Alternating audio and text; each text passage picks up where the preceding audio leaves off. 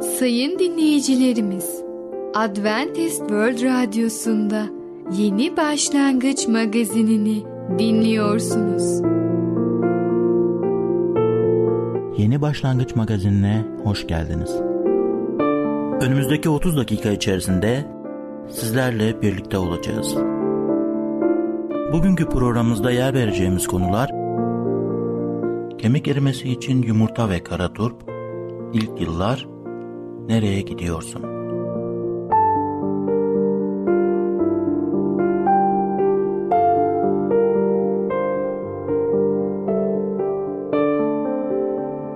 Adventist World Radyosu'nu dinliyorsunuz. Sizi seven ve düşünen radyo kanalı. Sayın dinleyicilerimiz, bizlere ulaşmak isterseniz e-mail adresimiz radio.umutv.org radio.umutv.org Bizlere WhatsApp yoluyla da ulaşabilirsiniz. WhatsApp numaramız 00961 357 997 867 06 00961 357 997 867 06 Şimdiki konumuz nereye gidiyorsun? Hayat bizi nerelere sürükler? Merhaba değerli dinleyicimiz. Başarılı Yaşam programına hoş geldiniz. Bugün sizlere nereye gidiyorsun hakkında konuşacağız. İlk önce kutsal kitaptan 1. Timoteus 6. bölüm 1. ayeti okumak istiyorum. Şöyle diyor kelam. Ama sen ey Tanrı adamı bu şeylerden kaç. Doğruluğun Tanrı yolunun, imanın, sevginin, sabrın, uysallığın ardından koş. Eve giden uzun yolda giderken yol 6 yaşında oğlumuz için fazla uzun gelmeye başlamıştı. Arkamızda güneş batarken rahatsızlığının artmakta olduğunu da hissettim. Sonunda arka koltuktan birkaç soru geldi. Baba, eve varmamıza ne kadar kaldı? Bu geldiğimiz yol mu? Bu yol bize eve mi götürecek? Baba, arabada yeterli benzin olduğundan emin misin? Bir baba olarak ona yeterli kadar benzin olduğu ve eve varmamıza az kaldığı konusunda güvence verdim. Ayrıca ona bize eve giden yolu gösterecek bir haritamız olduğunu da söyledim. Korkuları yatıştı ve çok geçmeden babasına duyduğu güvenin de yardımıyla derin bir uykuya daldı. Oğlumla aramızda geçen bu konuşma üzerinde düşünürken çocuklarıma karşı sorumluluğumun yeni bir bilincine vardım. Çocuklarıma öğretme işini yeterince ciddiye alıyor muyum? Çocuklarıma göksel babanın benzerliğini resmediyor muyum? Bu çok büyük bir sorumluluk ve ayrıcalıktır.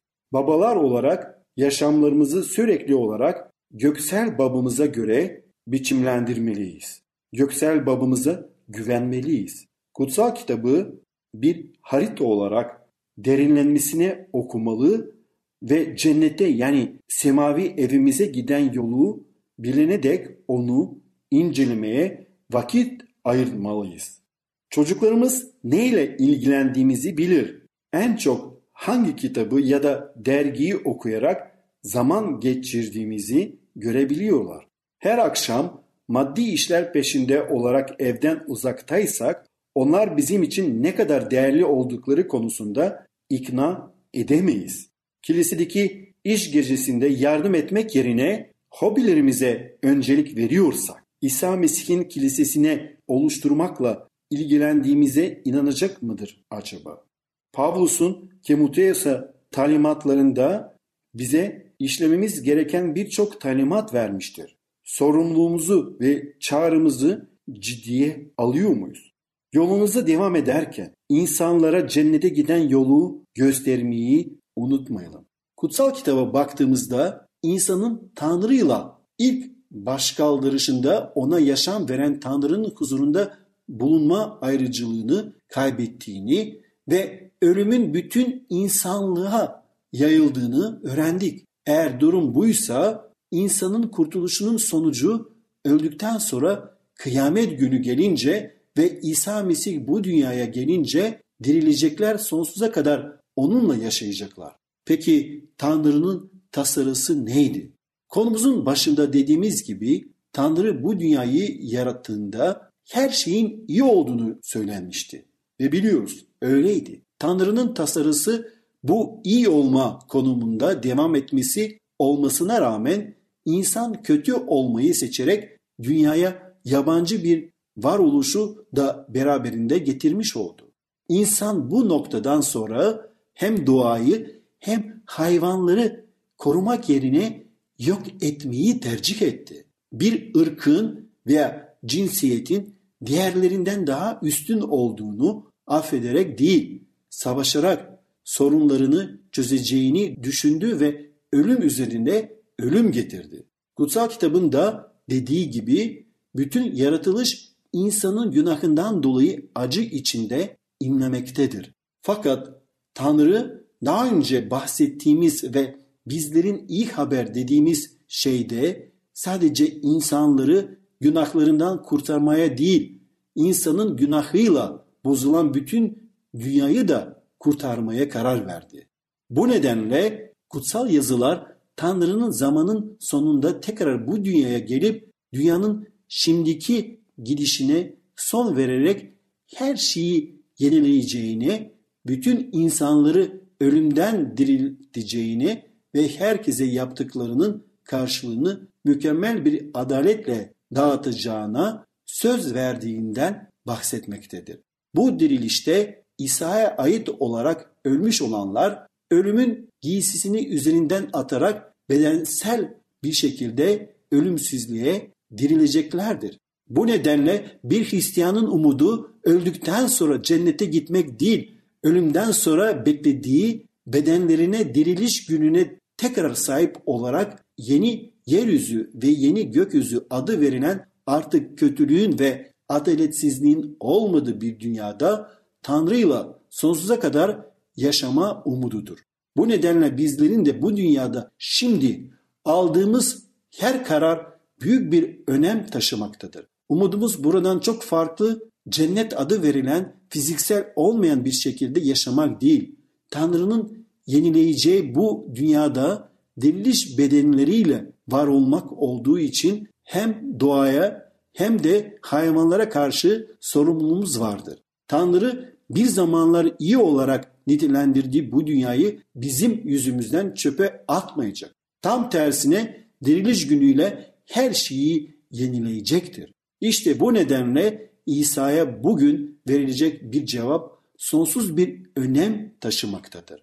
İsa Mesih herhangi bir dinin iyi bir öğretmeni ve peygamberi kategorisine sığmamaktadır. O tüm bunlardan daha üstün olduğunu görüyoruz. İsa Mesih söylediklerinde haklıysa ona inanmak ve güvenerek onu izlemek sonsuz bir önem taşımaktadır. İsa'nın ölümden dirilişi bu yüzden Hristiyanlar için inançlarının temelini oluşturmaktadır. Eğer o ölümden dirildiyse demek ki biz de ölürsek biz de dirilebiliriz. Eğer ölümden dirildiyse diğer iman eden Hristiyanlar da dirilebilecek anlamına geliyor. O umutla yaşayalım ve o umutla Allah'ın gösterdiği doğru yoldan yürüyelim. Değerli dinleyicimiz, bugün nereye gidiyorsun hakkında konuştuk. Bir sonraki programda tekrar görüşmek dileğiyle hoşça kalın. Programımızda az önce dinlediğimiz konu Nereye gidiyorsun? Adventist World Radyosu'nu dinliyorsunuz. Sizi seven ve düşünen radyo kanalı. Sayın dinleyicilerimiz, bizlere ulaşmak isterseniz e-mail adresimiz radio.umutv.org radio.umutv.org Bizlere WhatsApp yoluyla da ulaşabilirsiniz. WhatsApp numaramız 00961 357 997 867 06 00961 357 997 867 06 Şimdiki konumuz kemik erimesi için yumurta ve kara turp. Kemik erimesi için yumurta ve kara turp tedavisi nasıl uygulanır? Merhaba sayın dinleyicimiz. Ben Fidan. Yeni başlangıç programımıza hoş geldiniz. Bugün sizinle kemik erimesi için yumurta ve kara turp adlı konuyu öğreneceğiz. Kemik erimesi için yumurta ve kara turp. Yumurta kabuğu tedavisi. Yumurta kabuğu çöp değildir. Osteoporoz tedavisinde yararlıdır. Yüzde doksanı bedenimiz tarafından özümsenebilen çok değerli bir kalsiyum kaynağıdır. Yumurta kabukları kalsiyum karbonatın yanı sıra bedenimizin asli ihtiyacı olan bütün is elementleri içerir. Bakır, flor, demir, manganiz, molibden, sülfür, silisyum, çinko ve diğerlerini toplam 27 elementten söz ediyoruz. Yumurta kabuğunun bileşimi, kemiklerimizin ve dişlerimizin bileşimine son derece benzer. Yumurta kabuğu tedavisinin insan vücudu üzerindeki etkilerini inceleyen bilim insanları hem çocuklarda hem de yetişkinlerde tırnak ve saç kırılması, diş eti kanamaları, kabızlık, aşırı duyarlılık reaksiyonları, uykusuzluk, kronik soğuk algınlıkları ve astıma karşı olumlara etkileri olduğu sonucuna vardılar. Yumurta kabuğu tedavisi kemik dokusunu güçlendirmekle ve bedenden radyoaktif elementlerin atılmasını sağlamaktadır. Yumurta kabuğu tedavisi herhangi bir yan etki yaratmaksızın osteoporoz tedavisi ve osteoporozdan korunmada paha biçilemez yararlar sağlamaktadır. Tedavi basit ve ucuzdur. Şu şekilde tarif olunur. Yumurta kabuğunu kaynamakta olan suda 5 dakika tutun. Kurulayın ve havanda ezin.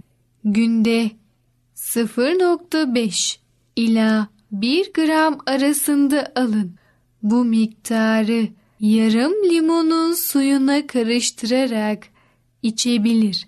Tahıllara ya da çökeleğe karıştırarak da yiyebilirsiniz. Bu tedaviyi yılda iki kez Ocak ve Kasım aylarında uygulayabilirsiniz. Kara turp yaprağı tedavisi Kara turp yaprağı suyu dişlerinde ve kemiklerinde anormal yumuşama yani osteomalasiya olan çocuk ve yetişkinler için çok etkili bir ilaçtır. En iyi etkiyi elde etmek için 90 gram kara turp yaprağı suyu, 90 gram hindiba suyu ve 280 gram havuç suyunu karıştırarak sabah akşam içmelisiniz. Gelin eğer osteoporozdan muzdaripseniz neler yapmanız gerektiğini bir kez daha özetleyelim. Öncelikle beslenme rejiminizi değiştirin. Kemiklerinizden kalsiyum çekilmesine neden olan yiyeceklerden kaçının. Kahve ve hayvansal yağlar gibi. Taze sıkılmış meyve suları için günde en az iki bardak tüketin. Beslenme rejiminizin yeterli miktarda doğal vitaminler içerdiğinden emin olun. Özellikle C vitamini içerdiğine dikkat edin. Her gün bir adet öğütülmüş yumurta kabuğu, bir adet rafadan yumurta ve bir adet elma yiyin. Düzenli olarak baklagiller, bezelye, brokoli ve yulaf yiyin. Bunların tümü östrojen bakımından zengindir. Beden temizleme yöntemlerini uygulayın. Sabah ve akşam ardışık, sıcak soğuk duş alın. Her gün egzersiz yaparak kemiklerinizi güçlendirin. Örneğin en sevdiğiniz müzik eşliğinde dans edin ve hoplayıp zıplayın. Hastalarda yapılan gözlemlere göre osteoporoz riskini artıranlar şunlardır. D ve C vitamini yetersizliği, beslenme rejiminin pişirilmiş gıdalara fazlaca dayanması, esas olarak kaynatılmış su kullanımı, beslenme rejiminde sebze, meyve ve bunların taze sıkılmış sularının yeterince yer almaması, sebze ve meyveleri kabuğunu soyarak yemek, hatalı pişirilmiş yemekler, aşırı yemek, sigara içmek, egzersiz yapmamak, aşırı süt tüketilmesi, ekmek ve unlu gıdaların aşırı tüketilmesi, şeker ve tatlıların aşırı tüketilmesi, hayvansal yağların aşırı tüketilmesi, çok fazla sentetik vitamin alınması osteoporoza neden olabilmektedir. Evet sayın dinleyicimiz, kemik erimesi için yumurta ve kara turp adlı konumuzu dinlediniz. Bir sonraki programımızda tekrar görüşene kadar kendinize çok iyi bakın ve sağlıcakla kalın. Programımızda az önce dinlediğimiz konu kemik erimesi için yumurta ve kara turp. Adventist World Radyosu'nu dinliyorsunuz. Sizi seven ve düşünen radyo kanalı. Sayın dinleyicilerimiz, bizlere ulaşmak isterseniz e-mail adresimiz radio.umutv.org radio.umutv.org Bizlere WhatsApp yoluyla da ulaşabilirsiniz. WhatsApp numaramız 00961 357 997 867 06 00961 357 997 867 06 Şimdiki konumuz ilk yıllar. Çocuğumuza ilk yıllarında Allah'ı nasıl gösterebiliriz? Sevgili dinleyici merhabalar. Ey Babalar programıyla sizinle birlikte olmaktan mutluluk duyarım. Ben Ketrin. Bugün sizlere konuşmak istediğim konu hakkında ruhsal fırsatlar ilk yıllarda. Önceki programda söylediğim gibi her aşamada bunu araştırmış olacağız. İlk yıllarında çocukların bilgin başka alanlarından olduğu gibi birisi onlara öğretmedikçe çocuklarımız Tanrı hakkında bir şey bilmeyeceklerdir. Biz onların Tanrı hakkında bir şeyler bilmekle kalmayıp onun gerçek her zaman orada olan ve hayatlarında çok güçlü ve sevgi dolu bir göksel baba olarak tanımalarını istiyoruz. Çocuklarımız sözlerimizi ve Tanrı hakkındaki öğretişlerimizi anlamadan çok öncesinden onun hakkında izlenimler edinirler. Bu izlenimleri bizim bir çocuğu etkileyeceğini düşünemediğimiz birçok biçimde oluşur. Çocuklarımızdan biri bir şarkı mı söylüyor? Söylediği şarkı ne hakkında?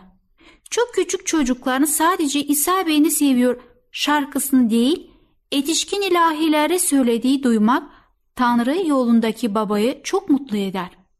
Kutlu kurtarıcı ve İsa'da harika bir dostum var gibi ilahileri de çok içten bir şekilde söyleyebilirler. Bu da başka çocukların söylediği televizyon hareketleri ve reklam şarkılarıyla güzel bir tezat oluşturur. Peki çocuklarınız bu şekilde ilahi söylemeyi nereden öğrenirler? Çoğu kez anne babaların ilahi söyleşlerini duyarak, aile olarak gerçekleştirdiğimiz tapınma zamanlarında, yemekten önce, iş yaparken ya da yolda giderken şarkı söyleyebildiğimizde çocuklarımızı farkında olduğumuzdan çok daha fazla bir biçimde etkileriz. Çocuklarımıza kutsal kitap öyküleri okumak da onların ruhsal bilincine katkıda bulunmanın başka bir yoludur. Kendilerine okunanları anlamayacak kadar küçük yaştan beri kitap okunan çocukların daha hızlı geliştiğine inanıyorum. Onlara Tanrı merkezi öyküler okuyarak bu değerli olguya daha da çok katkıda bulunabiliriz. Siz küçükken anne babanız size hikayeler okudular mı? Eğer okudularsa bu büyük bir olasılıkla çok iyi hatırladığınız bir andır. Çocuklarımıza başka iyi hikayeler okumak da çok yararlıdır. Çünkü iyi hikayeler kutsal kitap ilkilerini onlar için pratik deneyimler aktarır. Bunlara imanlı dergilerindeki çocuk hikayeleri de dahildir. Belki bir akşam yemeğine gittiğinizde akşam yemeğinizde çocukları toplayıp onlara alışkanlığınız olduğu için bir hikaye anlatabilirsiniz. Bu sadece çocuklarınızı bereketlemekle kalmaz. Öykülerdeki anne babaların neler yaptıklarını gördüğünüzde bir baba olarak size de çocuk yetiştirme hakkında bazı iyi fikirler verir. Aynı şekilde çocukların kendilerine öğretmeye çalıştığınız şey anlamalarını da yardımcı olur. Yol boyunca çocuklarımızla konuştuğumuz şeylerde bir fark yaratır. Küçük çocuklar ayı kim yaptı ya da yağmuru kim yağdırdı ya da bize kim bakıyor gibi sorular sorabilirler.